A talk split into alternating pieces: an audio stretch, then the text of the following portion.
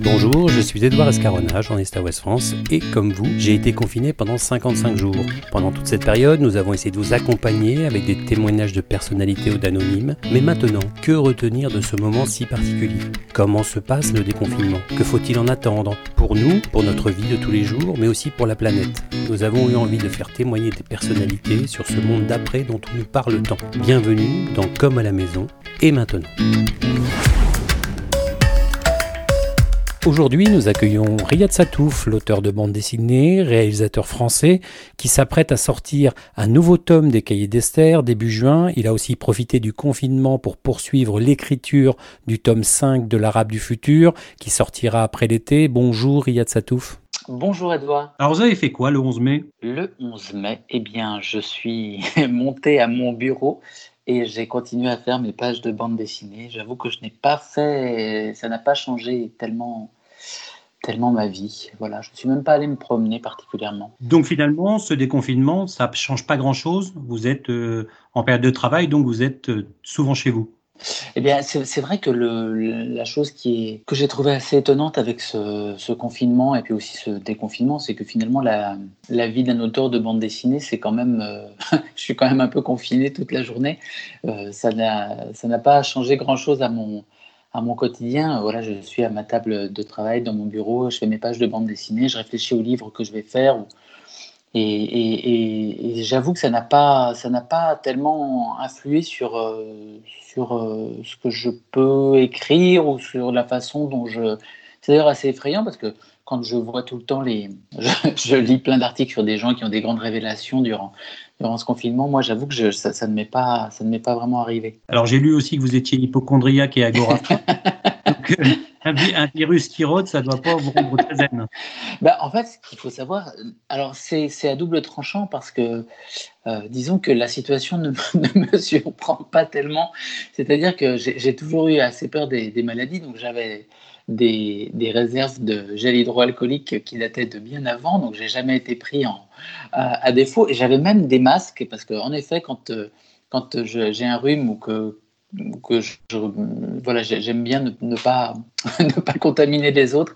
C'est mon petit côté un peu japonais. Et donc, c'est vrai que le, le, j'ai pas plus peur euh, qu'avant. Voilà, c'est vrai que ce sont des situations exceptionnelles et qui sont, qui sont très effrayantes parce qu'on on, mesure sa, son, comment dire, son animalité, en fait. malgré le, le génie humain, etc., on reste quand même des, animaux. On se rend compte qu'on est très fragile euh, aux maladies comme peuvent l'être euh, bah, tous, les, tous, les, tous les animaux et ça, ça rend beaucoup plus humble, bien sûr. Il y a quand même des choses qui vous ont manqué pendant ces 55 jours?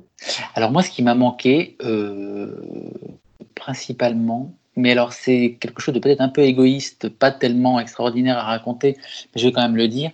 Je suis obsédé par les librairies et les livres, etc. Et quand j'ai un peu de temps libre, je passe mon temps dans les librairies à chercher des éditions originales, des choses comme ça, où je cherche des vieux livres, etc. Et donc là, je ne pouvais pas sortir, tout était fermé, toutes les librairies étaient fermées. Et j'avoue que j'ai eu le cœur un peu brisé. C'est le truc qui m'a qui m'a le plus euh, qui m'a le plus euh, le plus manqué. Voilà, ne pas pouvoir aller au contact d'autres livres. Alors vous dites euh, que le dessin est une forme d'auto-hypnose, vous parvenez à oublier le monde quand, quand, vous dessinez. Ça doit être bien pratique ça quand il y a une, une pandémie mondiale, non? Bah, Disons que c'est très... Euh, moi, à mon niveau, euh, je ne peux faire que ce que je, ce que je sais faire. C'est vrai que quand on réfléchit aux, implications de ce que ça signifie vis-à-vis des, comment dire, des relations entre les pays, entre les gens, de, de ce que ça peut signifier politiquement une telle situation pareille.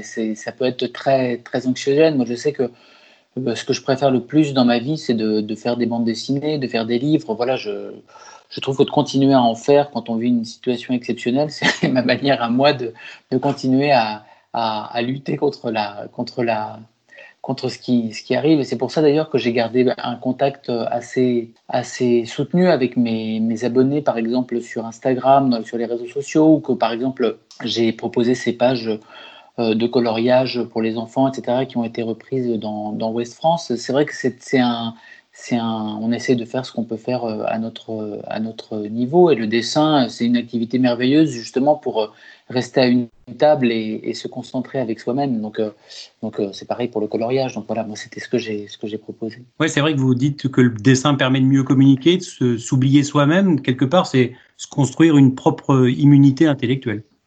Bah, c'est vrai que, par exemple, le fait d'avoir proposé ces, ces, coloriages sur mon site internet, euh, je me suis rendu compte déjà d'une chose, c'est qu'il y avait beaucoup d'adultes qui le faisaient, qu'il y a beaucoup d'enfants, énormément d'enfants qui l'ont fait. On m'a envoyé des images. Alors, on pouvait aussi euh, écrire euh, les histoires, mettre des textes dans les bulles, etc. Et j'étais très surpris. Même pour moi, c'était très étonnant parce que quand je fais une page de bande dessinée, je la fais avec un but.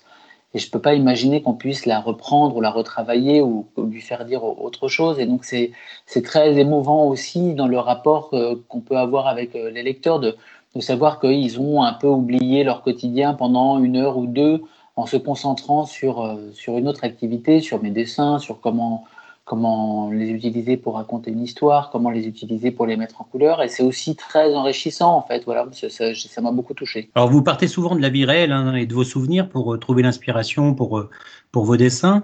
De cette période, il restera quelque chose, une trace dans des prochains albums ou dans des films peut-être? Alors, il faut savoir que les Cahiers d'Esther sont, c'est une bande dessinée qui est publiée chaque semaine dans le, magazine L'Obs, et, les albums paraissent euh, avec euh, un an de délai. C'est-à-dire qu'en fait, euh, quand j'ai 52 pages, l'album sort et représente, représente une année. Et donc là, bientôt va sortir les Cahiers d'Esther, Histoire de mes 14 ans. Mais les cahiers d'Esther continuent donc à apparaître toutes les semaines dans l'Obs et je la suis au quotidien. Donc elle, elle a vécu ce confinement, elle m'a raconté des histoires de confinement. Donc il y a plein d'histoires des cahiers d'Esther qui se passent confinées euh, chez elle euh, dans son appartement. Donc ça l'a marqué elle aussi beaucoup. Donc dans le prochain volume des cahiers d'Esther, pas celui qui va sortir, mais celui d'encore après, il y aura euh, évidemment de nombreuses mentions de, de, cette période particulière. Alors quel regard vous portez, vous, le, le citoyen du monde, sur cette pandémie qui qui a mis la planète à l'arrêt. Ça vous a surpris? Oui, bien sûr. Bah, comme, euh, comme je le disais euh, juste avant, c'est vrai que le, de se retrouver en tant que, que, créature vivante, fragile, face à une, menace comme ça, c'est quelque chose qui rend extrêmement humble. Et puis aussi, moi, j'avoue que j'ai été euh, impressionné aussi de la réaction finalement des êtres humains face à ça, parce que on se plaint tout le temps, évidemment, de l'incurie, des qui des hommes politiques qui n'auraient pas vu venir les choses, qui de ceux qui auraient fait mieux, etc. Mais euh, finalement, dans, un, dans un mouvement global comme ça, les, les, actions qui ont été entreprises ont, ont permis de, contenir l'épidémie dans de très nombreux endroits. Alors euh, aux États-Unis, évidemment, c'est la catastrophe parce que le pays est une catastrophe en lui-même. Mais, mais quand on voit ce qui s'est passé en France, par exemple, les soignants ont été extraordinaires. Finalement, moi, je suis sorti euh, faire des courses euh, ce matin. Et, tout le monde dans la rue, tous les gens dans les magasins avaient des masques en fait. C'est-à-dire, c'est pas obligatoire, mais les gens ont vraiment pris conscience de l'importance de la chose. De...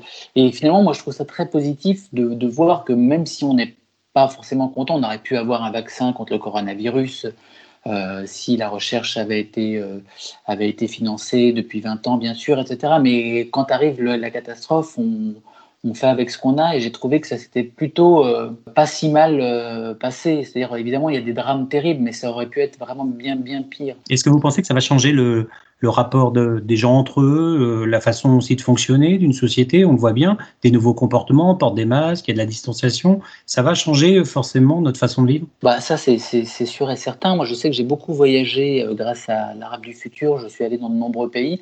Un pays qui m'a fortement marqué, que j'adore particulièrement, c'est le Japon. il faut savoir qu'au Japon, euh, donc évidemment, ils ne se serrent pas la main, ils ne se font pas la bise, euh, et ils sont euh, extrêmement, comment dire, pour eux, là, pas vraiment porter un masque, c'est quelque chose de tout à fait naturel quand on est malade. Et, je dirais que, évidemment, on ne va pas tous s'inspirer de la façon dont vivent les Japonais, mais il y a forcément des choses intéressantes aussi à leur prendre euh, et qui ne sont pas forcément négatives. C'est vrai que peut-être plus se laver les mains, avoir une plus grande distanciation sociale et, et, et se protéger euh, pour protéger les autres, c'est pas forcément quelque chose de, de, mauvais à, acquérir comme, comme comportement. Vous appréhendez l'idée de revoyager? Vous deviez retourner au Japon, notamment à la rentrée? Bah, J'espère encore pouvoir le faire. J'y crois à fond. J'espère que le coronavirus va s'éteindre cet été, qu'il va y avoir, que quelqu'un va trouver un, trouver un, remède ou qu'on va trouver un, moyen. Moi, je, n'ai pas. Euh, disons que ce qui me fait peur dans les maladies, c'est plutôt le fait que les gens n'en ont pas forcément conscience, n'ont pas, forcément conscience qu'elles sont là. Une fois que la maladie est là et qu'on fait, on en fait attention, j'ai pas de, peur euh, irrationnelle. J'ai des amis qui sont médecins, etc. les, les choses, c'est très statistique. C'est-à-dire, si on se lave les mains tout le temps, on baisse euh, son pourcentage de risque d'attraper le virus. Si on se couvre le visage, on baisse encore la statistique. Si on, y a, voilà, ce sont des histoires statistiques. Euh, donc, euh, il y a des, si on suit bien les comportements, les choses doivent, doivent bien se passer. Alors, vous êtes en pleine création, hein, vous planchez sur le tome 5 de, de l'Arabe du futur. J'ai eu pendant cette période des écrivains pour qui c'était difficile d'écrire parce qu'il y a une forme de, de, de, pression, de, de, crainte aussi. Vous, ça vous a annihilé ou au contraire, vous avez trouvé que cette période était très porteuse? Bah, Alors, je ne dirais pas que c'est une période qui m'a spécialement inspiré, mais il est vrai que euh, moi, je, suis en train de, de faire, euh, de, de, dessiner euh, l'Arabe du futur tome 5 et je l'avais commencé juste avant le, confinement. Et le fait que tout se soit arrêté comme ça et que je n'ai plus de stimulation, moi je, j'ai bien avancé en fait. Voilà, c'était pas une question tellement d'inspiration, mais c'est vrai que je me dis, euh, voilà, j'ai ça à faire, je dois le, mener à bien et, et j'ai pas d'autre choix parce que si on veut que la vie continue, voilà, le, j'ai rendez-vous chez l'imprimeur à une certaine date pour faire imprimer mon livre. Et si je ne suis pas là, l'imprimeur n'aura pas le truc à imprimer. Et donc aussi, c'est de continuer à faire mon livre, c'est aussi de participer au, soutien euh, voilà, de, la vie qui, qui, doit, qui doit continuer. Euh, c'est vrai que les, les cahiers d'Esther, euh, tome 5, a été repoussé d'un mois, parce qu'il devait sortir en mai, il va sortir euh, en juin, et donc euh, c'est vrai que j'évite en général de laisser mes, mes, phobies ou mes craintes ou mes angoisses m'empêcher de dessiner. Euh, je, les, je me mets à ma table à dessin et je laisse mes angoisses dans ma tête, mais ça, elles ne m'empêchent pas tellement d'avancer, j'avoue. Les artistes vont être importants dans la période qui va s'ouvrir, les créateurs, les écrivains, les dessinateurs. Il y aura besoin aussi de, de se distraire, d'apprendre. Oh, je pense que oui, puis il le, le, y, a, y a un désir de de, retrouver une, vie euh, intellectuelle, une vie culturelle. Voilà, c'est vrai que les librairies ont été fermées. Euh, euh, moi, ça m'a fait quand même beaucoup de peine qu'on ne trouve pas un moyen de. Alors, on l'a trouvé sur la fin, bien sûr, c'était merveilleux. D'ailleurs, il y a un site super qui s'appelle Je soutiens ma librairie qui met toutes les qui met en ligne tout, ce qui est fait par les libraires pour essayer d'accueillir leurs clients dans un, dans un, dans un, avec le plus de sécurité possible. C'est vrai que, alors, moi j'ai un peu peur maintenant des livres qui vont sortir avec pour thème le confinement et le coronavirus. Ça, je pense qu'on va plus en pouvoir au bout de cinq minutes, mais c'est vrai que l'envie de, de, lire, moi j'ai très très envie, euh, j'ai pas pu encore retourner dans, dans, dans, les librairies, mais certaines ont, rouvert à côté de chez moi, je vais, je vais m'empresser d'y de, d'y aller. Les librairies vous manquent? Est-ce que la Bretagne et Rennes en particulier vous manquent aussi? Alors, la ville de Rennes ne me manque pas spécialement. je veux bien admettre, euh, parce que je l'ai quitté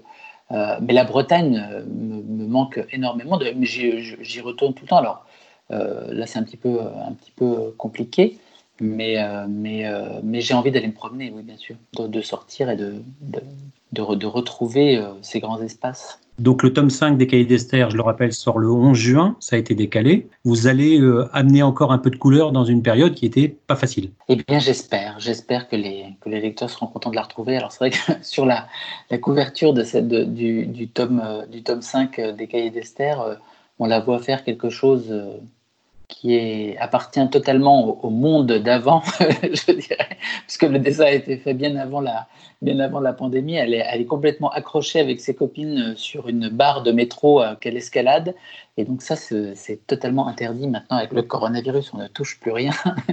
Et donc je pense que j'espère que les, lecteurs seront amusés. Vous le suivez beaucoup, justement, ce débat sur le monde d'après? Ça vous intéresse? Alors oui, ça, m'intéresse beaucoup. Euh, à, toutes les initiatives comme ça qui viennent de célébrités, qui, qui, essayent de nous, d'expliquer aux gens qu'ils devraient changer leur façon de vivre. Moi, j'ai du mal avec ça. Je suis, disons que je, ne me sens pas capable d'avoir un esprit d'analyse euh, aussi, pointu. Voilà, je pense que le monde risque de changer, mais certainement sur des choses.